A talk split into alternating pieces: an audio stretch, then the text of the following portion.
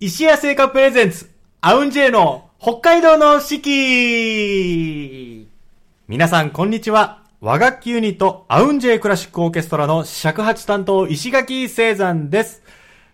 アウンジェイの北海道の四季。この番組では和楽器奏者である我々が、二十四節気七十二項をもとに、日本古来からの季節の捉え方を皆様と共に学んでいく番組でございます。よろしくお願いいたします。今週のアシスタントは、先週に引き続き、この方なでしこ J アンサンブル、食発担当、田辺しおりです。はい、今週もしおりちゃんよろしくお願いします。あのーまあ、しおりちゃんも尺八演奏家、まあ僕も尺八を演奏していて、まあ先週もね、尺八の話をはい。いろいろさせてもらったんですけど、はい。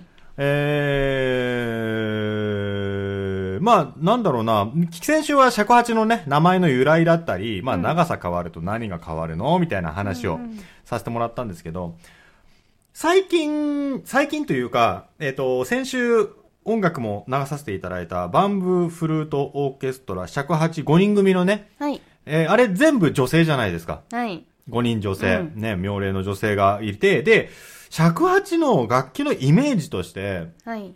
どうなんだろう、その男女比、うーん男性と女性が、まあ、演奏するときに何か違うことがあるのか、あまあ、やっぱりなんだろうね、単純な体の大きさ、手の大きさだったり、まあ、あとは肺活量なのかな。肺活量ってでもさ、気にすることあるー。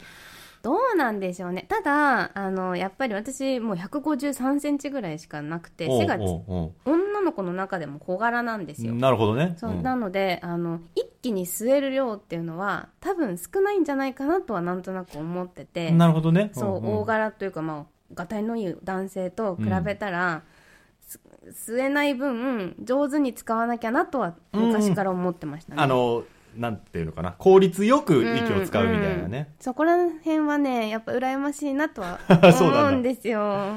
体格差から来るもんなのかな。うんなんかその、尺八っていうと、例えば、こう、村木って言ってね、はい、はい。いわゆるフルートとかと同じ、まあ、エアリード楽器に当たるわけなんですけど、まあ、フルートとかだとどっちかというと、その、雑音、ノイズを減らして減らしてっていう風に、うんまあ、進化というか、まあ、音楽的にもね、ずっとし、えー育ってきた、えー成長してきたものだと思うんですけど、尺八はもう最初の頃から、そのノイズ、村行きってね、呼ばれるようなものを、意図的にね、入れて表現の中の一つにしてきたっていうのがあって、ノイズが乗るってことは、実際に音が鳴ってるもの以外に息を使ってるからの雑音が出るわけですよね。うんまあ確かにそう考えると、すごくい息が足んなかったら、村息ちょっと少なめにしなきゃな。そうそうそうそうってなっちゃうかもね。なので、なんかこう、村行きって書いてあるところは、うん。もう、最初村行きの音をバーって聞かして、鳴ってるかのようにしあ、うんうん、うん。して、最後もう一回やってずっと村行きだったっていうふうに思わせるっていうなるほどね。いやいやいやいや、 テクニックそをうそう、印象大事だよね、やっぱね。あ、そう、あるある。あのーやっぱ、そう、普通の楽器に比べて、特にあの、リード楽器に比べたら、息が持ちにくい楽器ではあると思うんだよね。 そうですよね使ってる量多分多いと思います基本的にはね。、いやそので、だから、その、まあ、村行きもそうなんだけど、やっぱり、大きい音量で、ダーンって吹いてるっていう風に、譜面に書いてあってもね、うんうん頭バンって出して、そう、鳴ってるかのように、あの、すっごい少ない息で、こ う、こうなんだろう、必要な部分、成分だけビャーって吹いといて、うんで、最後の最後でもう一回膨らませるみたいなね。うんうんありますねあるよね、はいそうそう。ああ、まあでもそうか。でも結構ねあの女性だからその男性と女性の違い奏者としてありますかとかは本当によく聞かれる質問で、うんうんうんただ個人的には男女はあんまり関係なくて、うんその人うんうんうん人自体で全然違うなっていうのがすそうごいねありますけどね確かに、男だから女だからっていうことはうん確かにない気がするうね。ん女性でも荒々しい人もいるだろうしね。そうそう男性でも繊細な人もいるいやもんね。むしろ男性の方が繊細なのではない かと世の中の皆さんどうでしょうどうでしょうか ね。そうそう。男だから女だからってね、そうう、ん別にそんな大きくね、人は二つに分けられるわけないもんね。そうそうそうあるある。確かに。確かにそうそだう。あ、これ面白いかもな。演奏しているときどこを見ていますかそうああこれね、悩むところあでれす、ね。なでしこでライはブいコンサートするときって、譜面はアンプしてやってます基本的にはそうですね、アンプしてて、まあ今回だけとかの時うんうんうはんちょっと置いたりもしますけど、うんあれさ、ずーっと僕もまあ基本的にアウンジェイだったり他のね、こグループでやるときアンプしてやってるんだけど、うんパッと譜面見ることになったときに、こま、ちょっと困らない、そなっちんのか。方がねうん。動揺します。動揺、そう、動揺しちゃう。これずっとここ見てんのかみたいな。うんわかりますわかります。で、あとどこに戻したらいいのかもなんかこあう、ねうん視線をね。どそこう見てますか、いつも。えっと、譜面ないときはい。あ、どうだろう目つぶっなてる動けるときは、いろいろあっちこっち見たり、そのメンバーの様子見たりとうかん、あとは、目開いてるけど、な見てないみたいな、なんかその、あーぼんやり。ぼんやりしてるとか。あー確かにそうですね。客席とかも、うんあの、すごく具体的に見ちゃうと、うんそっからいろんな、あの人今黄色い派手な服着てんな、みたいな、うんよく見たらあれうちのお袋じゃねえかなってなると、 多分演奏に支障が出てきちゃうから、そう、あ、あんまり考えないようにしてる。ああ、なるほど。あ見てるようで見てないみたいな。ーあ、でも確かにね、そうかもしれない。なんかもう気になっちゃうと、その人ばっかりずっと見ちゃったり見とかちしゃてうよね、そうそうそうそう。あとなんか目つぶってると、目開けた瞬間違う方向いてる時ないですかあー確かに。あ、でもね、なんかね俺、俺割と大丈夫かもあ、。本当ですか割と大丈夫かも。立昔試験とかの時、あの、学校のね、うん試験とか、って演奏してる立って演時奏してる時に、パッて目開けたら、まっすぐ向いてるつもりだったのに、なんか違う斜めの方向いてて、すっごい恥ずかしかったけど。これね、これ、しおりちゃんは知ってると思うんだけど、あの、まっちゃん、あのね、あと、そう、とあるね、コンクールに自分が出さ出させてもらった時に、自分の何番か前に出た子が、まあ、ずーっとまあ、目をつぶってね、うん演奏してて、で、それがね、モニターで見れたんだよね。うんはいはいで、まあ、さもちろん最初、正面向いてバーンってこう、始めるんだけど、何分ぐらいかな、5分間ぐらい、まあ、演奏してるんだけど、あれ、あいつなんかだんだん右に回ってってね、みたいな。やや本当あるんですよ。 あれ、だからずーっと多分目つぶってつぶってつぶって、パって目開けた時にもう舞台から完全に横向いてるみたいな、 なってるんだろうなと思って。なっちゃう。なっちゃう。なっちゃう。俺でも割と大丈夫かも。あ、本当ですか、うん結構バランスよくこう取ってるんですね。じゃうん目つぶりっぱなしもあんまりあ。あーないかも。な。そう。あの、 あだから普通普段とか、例えば練習で楽曲を覚えなきゃいけない時とか、うん。で、まあ譜面ちょちょっと見たりとか、で、譜面から目離したりとか、覚えるために譜面を見ないために目をつぶるみたいな。あーでそうする、はいと、覚えた時の状況に合わせて演奏した方が思い出しやすいからって言って目つぶりはがいちう。ーんだけど、本当はあんまり目つぶり続けるの良くないなと思って開けたりとかうー。んああ、なるほど。あとはなんか俺、息のかけ方のイメージを、こう、なんだろう、抽象、抽象、なんかあ目つぶって頭の中でちょっとイメージするときはある。へえ。こう今こうういう感じでこういうかんなんだろうな歌口に対して息をこうかぶせていこうとかはいはい下にやっていこうとかここにすごい丸いかまろやかな感じでやっていこうとかここから、うーん。まあ、特にそのクレッシェンドとかする時とかすごいちっちゃいところまでギューッとスンと消えてる時とかうんへえ。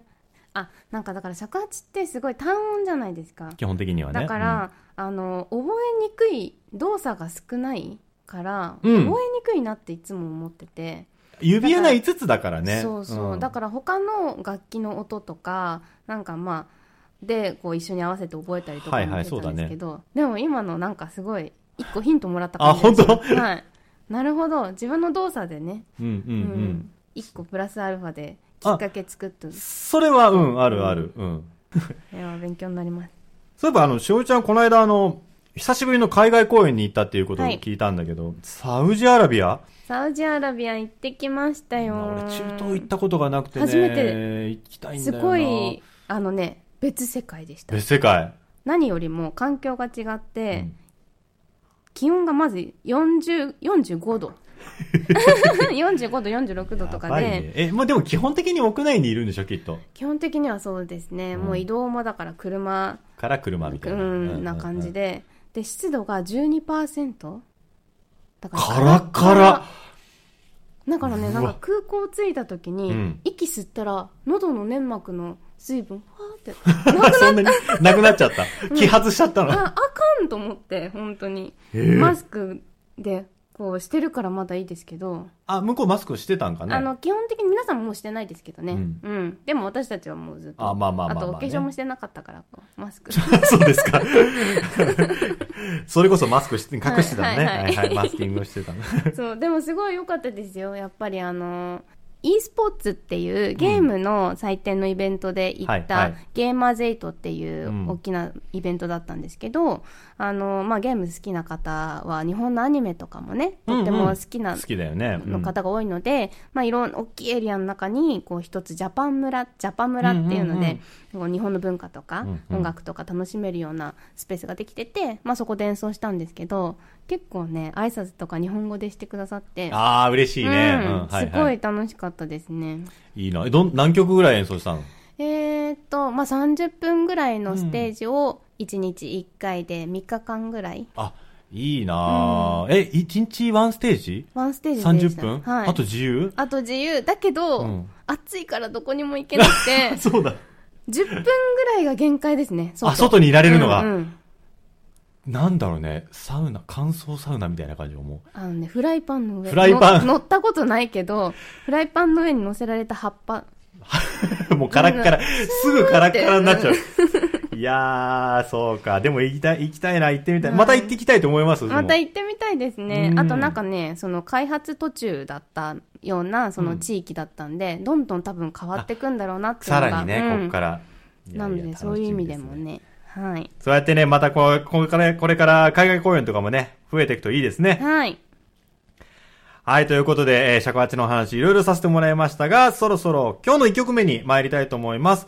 今日も、あの、今日はですね、しおりちゃんのちょっと、聞きたい曲を、ちょっと教えてもらいたいなと思うんですけど、あの、完全に私の、ただの趣味というかい、、やいや、いいんだよ、もう趣味を、趣味をさらけ出していこう。ただ、もうただただファンなだけなんですけど、はいあの、皆さんもご存知、米津玄師さんの、はい。はい、えー楽曲から、間違い探しというはい曲を、ははいい、あの、聞きたいなと思って、あの、菅田将暉、俳優の菅田将暉さんがはね、いはいはいはいねあの歌ってましたよね歌ってらっしゃる曲で、で、米津さんが、あの、歌ってるバージョンもあセルるのフ、で。セルフカバーってやつですうね。んはい。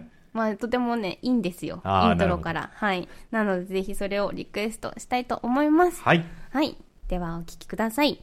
米津玄師さんで、間違い探し。米津玄師さんで、間違い探しお届けしました。それでは本日の石谷製菓さんのスイーツを紹介したいと思いますさあ、待ってました。どうですかね。めっきりこう、秋の雰囲気が、風情が出てきた今日この頃だと思いますが、本日紹介するスイーツはこちらででん丸ごと栗の丸山クーヘン4個入り栗を丸々一粒入れた丸いお山のような手のひらサイズのバームクーヘン。秋を感じる季節限定のスイーツです。この丸山クーヘンって今までも何回か多分紹介させていただいたんですけれども、丸ごと栗うん。本当にまるっと一個栗が入ってる。な俺は何を言ってなるんで何が、なんか、丸ごと栗のことをまるっと一個栗が入ってるっ てもう何にもほ他の例えができてないなと。前食べよう食べよいただきます。う。あー、なんか可愛らしいね。確かに手のひらサイズ。パッケージも可愛いですねパッケージも可愛いね。栗ね、いいよね。この間ね、作って栗大量にいただいてねあ、全部蒸してね。お、いいですうね。ん。栗ね、美味しい。これさいやこういうのでこう砕いた栗がさこう散りばめられてるとかあるけど、うまるっと1個入ってるってことでしょちょっと割ってみていいかなわはあすごいあー、これは贅沢栗だがいなる。栗がいる栗。これこれは、これまたバームクーこれね周りがバームクーヘンあどうですかうわまだねちょっと栗以外のところ食べてるんだ けどじゃあ、私はガブッといってみようん。あ、これね、う。うーん。お酒をね、ちょっとだけ使用してるみたいですよ。アルコール分1%未満。美味しいこれな。は美味しい。うん。あ、栗、栗いいな、これ。ね、これ本当におすすめかもしれない。あの、満足度すっごいあ高くないで確すかかに満足度が高い。うんなんか、ちょっと、ちょっと一つなんか食べたいって時の、まん、うん、これ一つ食べるだけでかなりの満足度。うえんらいです私ねマロングラッセもすごい好きなんですけど、うんなあそういうの、美味しうんなんかえなんでこれあのねどら焼きの中の栗うん、うんともまたちょっと違うね。違う。でもなんか近くて、もう、あまあ、栗だからそうなんでしょうけ ど。でもなんか洋風だから、うん。なんていうの、紅茶とかも、うんうんうすん。ごい合うかも。合いそう、確かに。うん。このバームクーヘンも美味しいですね、周り。バームクーヘンがね、すんごいしっとりして、うん。またね、香りが。そうそう、いい香り。うーん。なん、か、あの、煮てるうん蜜みたいなのが染みてる感じ。はいはいはい。うん確かに。うん。あの、ちょっとね、生地が、な、なん、じゅ、じゅわっとした感じの、こう、うんうんうん成分があるんだけど、これがまたいい、美味しい。うん。おすすめです。美味しい。丸ごと栗の丸山クーヘン、おすすめいただきました。こちら、道内の石屋直営店、そして白い恋人パーク、そして石屋のオンラインショップで通販も行っております。ぜひ皆様、これも期間限定商品でございますので、ご賞味ください。丸ごと栗の丸山クーヘン、ご紹介させていただきました。それでは本日の七十二項のコーナーに参りたいと思います。日本には七十二項という72の季節があります。季節ごとの鳥や虫、植物、天候などの様子が72の時効の名前になっており、約5日ごとの自然の変化を知ることで、きめ細やかな季節の移り変わりを感じることができます。ということで、二十四節気も、えー切り替わりまして、先日までの秋分から、寒露。寒いにあの、梅雨と書いて寒露ですね。寒露とは、梅雨が冷たく感じられてくる頃のこと。空気が澄み、夜空にさえざえと月が明るむ季節です。ということですね。そして七十二項。本日の七十二項は、元来たる。元来たる。元、まあ、狩りですね。狩りが、えー北から渡ってくる頃。その年初めて訪れる狩りを初狩りと言いますということで。これあの、なんと、ガンダレって言うんでしたっけに、あの、人弁に、あの、これなんて言うんだ。えー唯一のこっちの。ね、の、そうそうそうそう、 右側のね。これあの、ガンとも狩りともまあ、読むんですけど、あの、ガンっていうのが、まあ、その、あの辺の鳥の渡り鳥とかね、あの辺の人たちの総称で、狩りっていうのは、その、鳴き声がね、カリカリ言うから、狩りってついたらしいですよ。へーあの、ええええええええみたいなね、もっと高い感じだけど。なんか平安時代のね、五千和歌集っていうのの362個目のやつが、行き帰り、ここもかしこも旅慣れや、来る秋ごとにカリカリと鳴くっていう歌が実際にあるらしくて、このカリカリが鳥のガンの鳴き声とされて、まあ漢字を当てると、そのまあ、ガンのあの字を当てて、まああれでカリとう呼ぶと。ーん。えー、すごい。なんですって。面白いね。だから、あの、まあ、正確に言うと、狩りっていうのは、何か特殊、となんだろうな、特定の種類の鳥のことを言うんじゃなくて、あの辺の渡り鳥のことを総称して狩りっていう、うーんあの形の渡り鳥のことを狩りって言うんですって。へえあの尺八の山本宝山先生っていう、はい初代山本宝山先生の作品で「狩り」っていう楽曲が実は尺八の独奏曲でねありますねあっ。てうん私すっごいそれを演奏する機会が多いんですけどあそうなんだそううんうんうんそうそう、でもその「カリカリ」って鳴くのは知らなかったですねでまた、あれじゃないですか、演奏に幅が広がるんじゃないですか。そうですね全然ちょっとイメージと違ったからなんか大丈夫かし ら新しい狩りをこねれから演奏したいと思います、 ということでですね、今週も尺八、えー、二人で、ガン来たる、この、えー、七十二項を演奏したいと思います。今日はどうしようかね、はい二、人ともロックスンでやってみましょうか。はいそう、尺八吹きがね、六寸っていう時はね、だいたい一尺六寸のことなんですよね。はいあそうですね実際に六寸じゃないん ですよ。六寸だとだって18センチぐらいになっちゃうね。すんげえ短 い。一尺六寸。まあ大体だから48センチぐらいかなの長さの、こうね、春の海とかね、お正月によく聞く春の海なんかを演奏するときに使う長さのこの一尺六寸二巻で、ガン来たるはい。お届けします。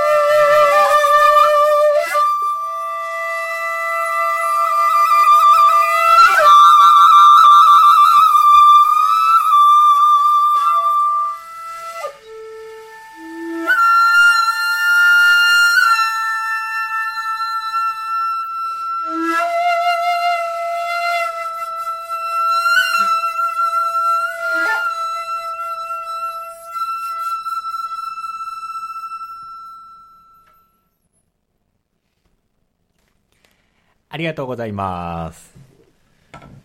もう、泣き声、さっきね、泣き声聞いたんですよね。 はいはい。実際に聞ねか。せてもらいました。もう、携帯模写ですよ、僕あとはね。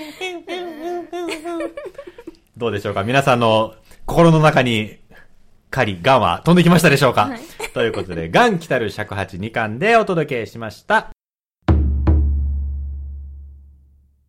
それでは本日の2曲目に参りたいと思います。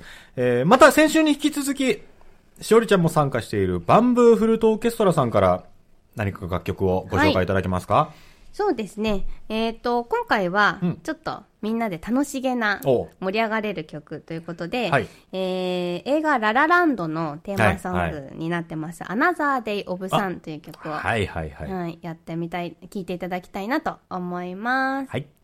それではお聴きください。バンブーフルートオーケストラより、アナザーデイオブサン。バンブーフルートオーケストラより、アナザーデイオブサンお聴きいただきました。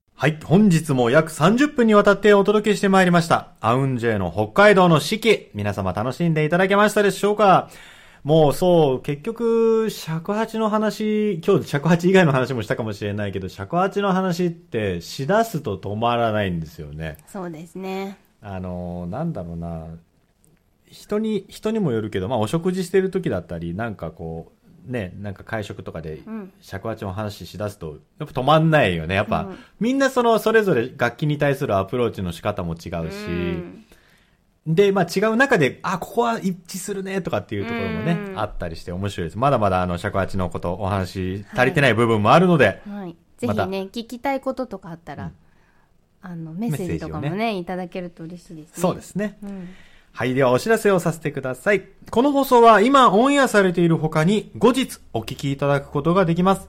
まずはポッドキャスト。そして毎月月末にはオンエアの模様を動画にして YouTube で配信いたします。三角山放送局さん、そしてアウンジェイの公式チャンネル、ぜひご覧ください。また、アウンジェイのライブ情報、札幌でもお聞きいただける配信情報などは、公式ホームページ、ぜひぜひご覧ください。aunj、アウンジェイで検索お願いします。はい。また、皆様からのご感想や和楽器についての質問、こんな曲をかけてほしいなどお待ちしております。はい。はい、ツイッターの三角山放送局にぜひコメントいただければと思います。はい。えーいただく際にはですね、ハッシュタグ、えー、アウン J4S、AUNJ4S を入れて、つぶやいてください。はい、どしどしメッセージお待ち申し上げております。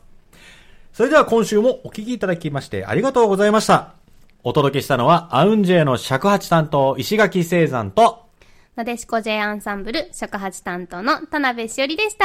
それでは皆様、また来週